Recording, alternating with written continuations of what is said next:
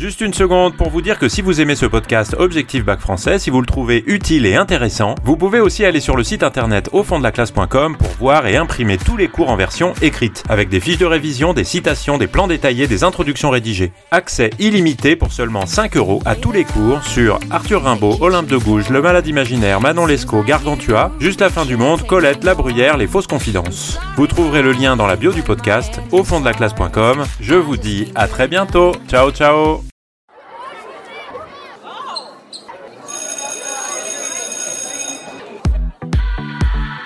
Bonjour à tous, chers élèves et chers amis du site au fond de la classe.com. Dans cet épisode, on va se demander qui est l'auteur de Gargantua, François Rabelais.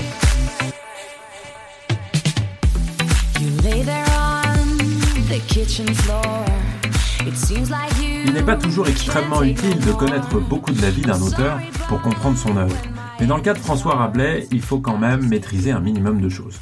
D'abord parce que c'est une époque un peu lointaine et qu'il faut un petit peu se plonger dans le XVIe siècle pour comprendre un petit peu euh, l'œuvre originale qui est écrite par euh, François Rabelais.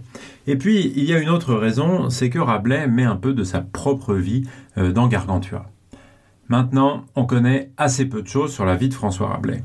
En particulier, on ne connaît pas sa date de naissance, qui pourrait aller de 1483 à 1500. Ce qui est sûr, c'est qu'il est en tout cas mort au début de l'année 1553. C'est donc un auteur du XVIe siècle. Il est né à Chinon, ou au moins dans les environs, en Touraine, c'est-à-dire dans l'ouest de la France. Dans le roman, une très grande place est faite à la région de Chinon, où Rabelais a semble-t-il passé toute sa jeunesse. Pour des lecteurs locaux, l'histoire de Gargantua se déroule donc dans une réalité très précise, avec un décalage comique, en particulier au moment de la guerre picrocoline, mais aussi parce qu'on met en scène un géant qui peut faire le tour de cette région en seulement quelques pas. Pour le lecteur qui ne connaît rien de cette région, il s'agit plutôt d'un espace folklorique et amusant, avec les longues énumérations de noms de lieux, au chapitre 4 par exemple, ou au chapitre 48. Et ces énumérations créent un effet de réel, on peut dire, tout en s'appuyant sur des éléments qui sont absolument fictifs, hein, puisqu'il est question d'histoire de géants. Euh, dans cette histoire, Rabelais fait une parodie du style des chroniqueurs, des historiens ou des poètes épiques qui aiment les longs catalogues de héros, de lieux ou de toute autre chose d'ailleurs, comme on le trouve euh, dans Gargantua. En tout cas, Rabelais s'est appuyé sur des éléments réels pour créer sa fiction. Et certains personnages semblent dériver de personnes réelles, certains épisodes aussi. La guerre picrocoline semble être la transposition d'une querelle locale qui aurait opposé le père de Rabelais à un seigneur de la région, et il y a bien d'autres allusions dans le roman à l'actualité du moment. Pour autant, il est clair que ces allusions ne peuvent pas épuiser la signification de Gargantua, loin de là. Il ne s'agit pas d'une histoire codée euh, qu'il faudrait justement décoder. Le personnage de Picrocole, par exemple, peut renvoyer à un seigneur local euh, qui se serait battu ou euh, qui aurait eu une querelle, une dispute avec le père de Rabelais. Mais on peut aussi penser que Picrocole renvoie au roi d'Espagne Charles Quint sur le plan de la politique internationale, tout en incarnant une figure universelle de tyran colérique. Donc, vous voyez que on peut à partir d'un seul personnage faire beaucoup beaucoup d'interprétations différentes et le texte est en réalité fait de ça. On peut prendre un autre exemple. La Devinière est euh, un lieu qui est cité dans, Gargantua. C'est la ferme où Rabelais est supposé être né. Euh, elle est citée à deux reprises dans Gargantua au chapitre 5 et au chapitre 47. Euh, mais on ne voit pas très bien, en dehors du clin d'œil, le sens que ça pourrait avoir, à moins de créer un jeu de mots sur les mots vin, divin, devin, euh, par exemple. De la vie de Rabelais, on sait un certain nombre de choses, et notamment qu'il a été moine. Il a été moine franciscain, puis moine bénédictin. Et on peut rattacher cette expérience à deux éléments importants qu'on trouve dans Gargantua. C'est sans doute chez les franciscains qu'il a appris le grec et qu'il a été instruit des auteurs qu'il utilise, comme Homère, Platon, Lucien ou bien d'autres. Il les cite et il s'en inspire. Et il introduit aussi en français des mots nouveaux venus du grec. Et cela aussi nourrit la critique souvent comique des moines, euh, qui est très fréquente dans Gargantua et qui est souvent liée à la défense d'idées religieuses nouvelles, euh, celles du courant évangélique, dont on reparlera dans d'autres épisodes euh, sur Gargantua de Rabelais. Après avoir été moine, il semble que Rabelais a été médecin. Rabelais a fait des études de médecine à Montpellier et il a ensuite exercé la médecine à Lyon. Et il est clair, hein, dès qu'on commence à lire un petit peu euh, Gargantua, qu'il y a très nombreuses pages de Gargantua qui relèvent de ce qu'on pourrait appeler le comique médical.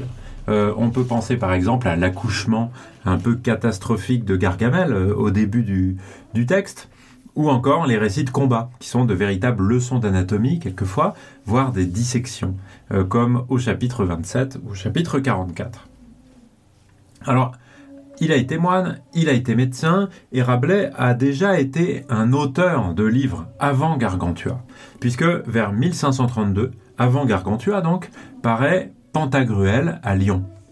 Euh, François Rabelais, donc euh, un médecin sérieux, publie sous le nom de Alcofribas Nazier, ou bien Maître Alcofribas abstracteur de quintessence, euh, ce livre qu'il appelle Pantagruel.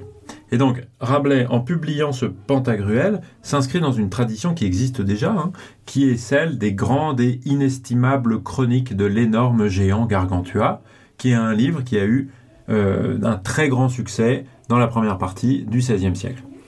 Pantagruel est d'ailleurs un très grand succès de librairie, même s'il est critiqué pour son obscénité et son audace. Et pour se défendre, euh, Rabelais se présente comme un philosophe rieur, comme le grec Démocrite il défend une esthétique un peu grossière, euh, rieuse, en présentant le rire comme utile au savoir, comme pour mêler, euh, on pourrait dire, l'utile à l'agréable. Pantagruel, c'est le fils euh, de Gargantua, et donc Rabelais avait déjà écrit et déjà rencontré le succès avec un livre qui comptait des histoires comiques de géants. Alors, un mot maintenant sur la parution de Gargantua. La première édition euh, date de 1534 ou de 1535. En fait, on ne sait pas très bien. Et c'est en tout cas le moment où survient une affaire euh, en France, dans, la France entière, euh, dans la nuit du 17 au 18 octobre 1534, qu'on a appelé l'affaire des placards. En fait, pendant cette nuit, des placards, c'est-à-dire des affiches, des affiches contre la messe, et contre l'Église catholique avait été installée dans les rues de plusieurs villes du royaume de France et jusqu'à la porte de la chambre du roi François Ier au château d'Amboise où il résidait alors. Euh, ces affiches, ces placards comme on dit, euh, s'en prenaient au fondement de la messe catholique, refusaient les principes de ce qu'on appelle l'Eucharistie et considéraient les rituels catholiques comme superficiels et éloignés de la foi sincère en Dieu.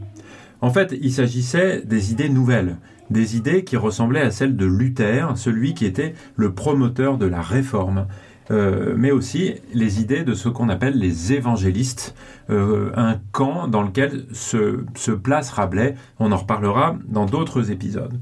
Et donc, ces placards critiquaient la messe, critiquaient le côté ritualiste de l'Église catholique, en disant que ça éloignait les fidèles de la vraie foi, c'est-à-dire une foi sincère qui doit plutôt se montrer par la prière et par un contact direct, individuel avec Dieu. Euh, mais celui qui croit qu'il est un bon chrétien parce qu'il va à la messe, parce qu'il exécute un certain nombre de rituels, eh bien, se trompe. Et c'est pour cette raison-là que la messe, euh, comme rituel, euh, disons, symbolique de l'Église catholique, était critiquée par ces placards et critiquée par les réformateurs, c'est-à-dire ceux qu'on appelle les protestants, les soutiens de Martin Luther en Allemagne, et euh, d'une manière générale les promoteurs d'une réforme, d'un changement dans l'Église catholique, euh, et c'est vrai des protestants, mais aussi de ceux qu'on appelle les évangélistes. Et François Ier, le roi, jusque-là, avait plutôt défendu les idées nouvelles sur la religion. Euh, sa sœur, d'ailleurs Marguerite, était un soutien presque officiel du mouvement évangéliste. Le problème, c'est que ces placards ont été pris par le roi comme une provocation politique, on pourrait même dire un crime de lèse-majesté, puisqu'il en avait un qui était euh, placardé justement sur la porte de sa chambre. Et il décida justement de réprimer très violemment les suspects de euh, sympathie protestante. Rabelais lui-même, d'ailleurs, s'enfuit de France de peur d'être arrêté. Et dans Gargantua, euh, l'épisode des cloches de Notre-Dame, au chapitre 17 et 20, peut euh, justement être lu comme une allégorie de cette période troublée de confrontation entre le pouvoir royal plutôt défenseur des évangéliques et de l'autre côté la Sorbonne qui est l'université de théologie de Paris, qui est justement la voie et l'instrument principal de la censure et euh, d'une position très radicale contre toute réforme de l'Église catholique. Et dans cet épisode-là, le personnage de Janotus de Bragmardo correspondrait justement aux théologiens de la Sorbonne qui réclamaient des arrestations et des condamnations à mort. Alors, pour revenir au problème de la date euh, de parution de Gargantua, en fait, Gargantua peut avoir paru avant ou après l'affaire des placards. Et si évidemment euh, le livre est paru après, eh bien ça donnerait un sens politique beaucoup plus fort un certain nombre de scènes. Mais euh, après tout, peu importe, dans le cadre de notre programme, tout cela n'a pas énormément de conséquences. Un mot euh, sur le titre. Le titre de Gargantua n'est pas Gargantua, puisqu'il ne faut pas limiter au seul nom du personnage Gargantua le titre du livre. Le véritable titre, c'est le suivant la vie très horrifique du grand Gargantua, père de Pantagruel, jadis composé par maître Alcofrivas, abstracteur de quintessence, livre plein de pantagruélisme. Alors ce titre, il met en valeur le lien familial qui unit Pantagruel à Gargantua. Il se présente donc comme une suite de Pantagruel, euh, mais sous une forme de flashback, en quelque sorte, hein, puisqu'on revient en arrière, puisqu'on va parler de la vie du père après avoir évoqué celle du fils. Dans ce titre, l'adjectif horrifique, qui apparaît dans une édition de 1542 à la place de inestimable, fait écho à la réputation des personnages de géants qui sont censés être effrayants et destructeurs. Et c'est une sorte, on peut dire, d'argument publicitaire pour le livre. Pourtant, les prouesses des géants euh, visent ici plutôt à susciter le rire que l'épouvante. Et donc, il y a une forme d'ironie ici, ou peut-être un clin d'œil à ce que on pourrait considérer euh, comme les ennemis ou les opposants qui seraient euh, les victimes de la satire dans Gargantua. Le terme vie, euh, lui, dans la formule la vie très horrifique du grand Gargantua, montre un lien avec le genre alors extrêmement célèbre des récits de vie.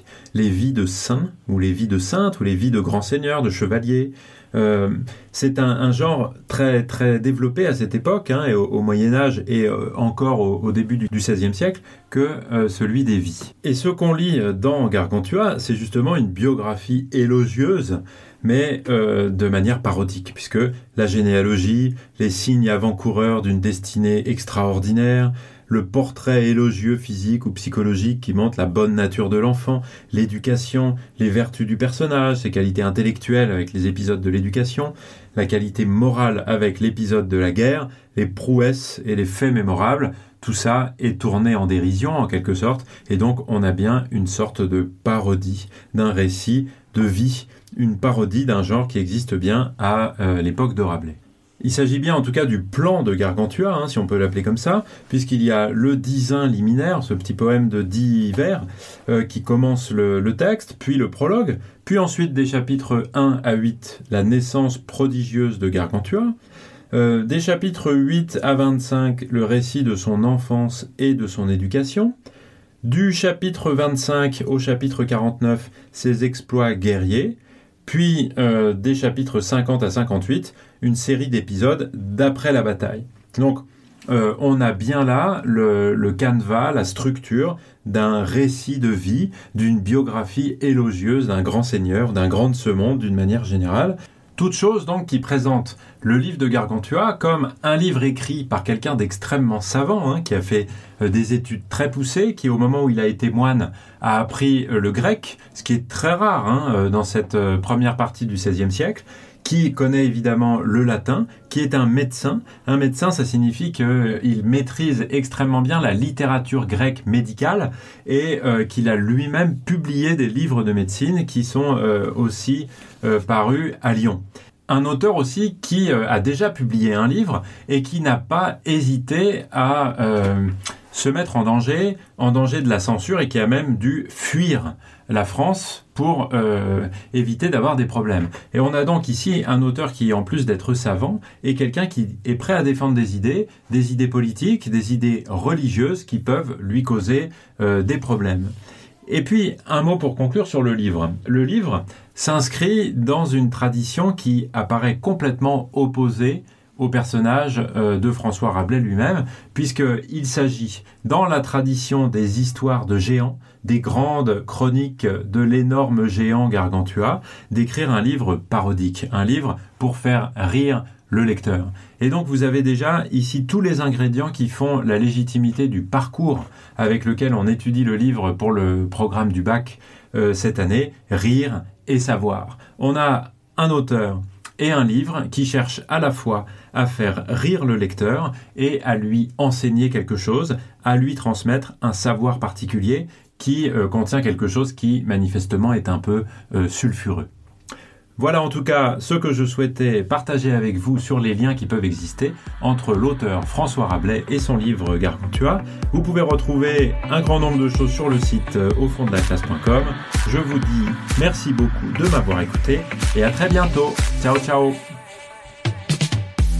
You lay there on the kitchen floor.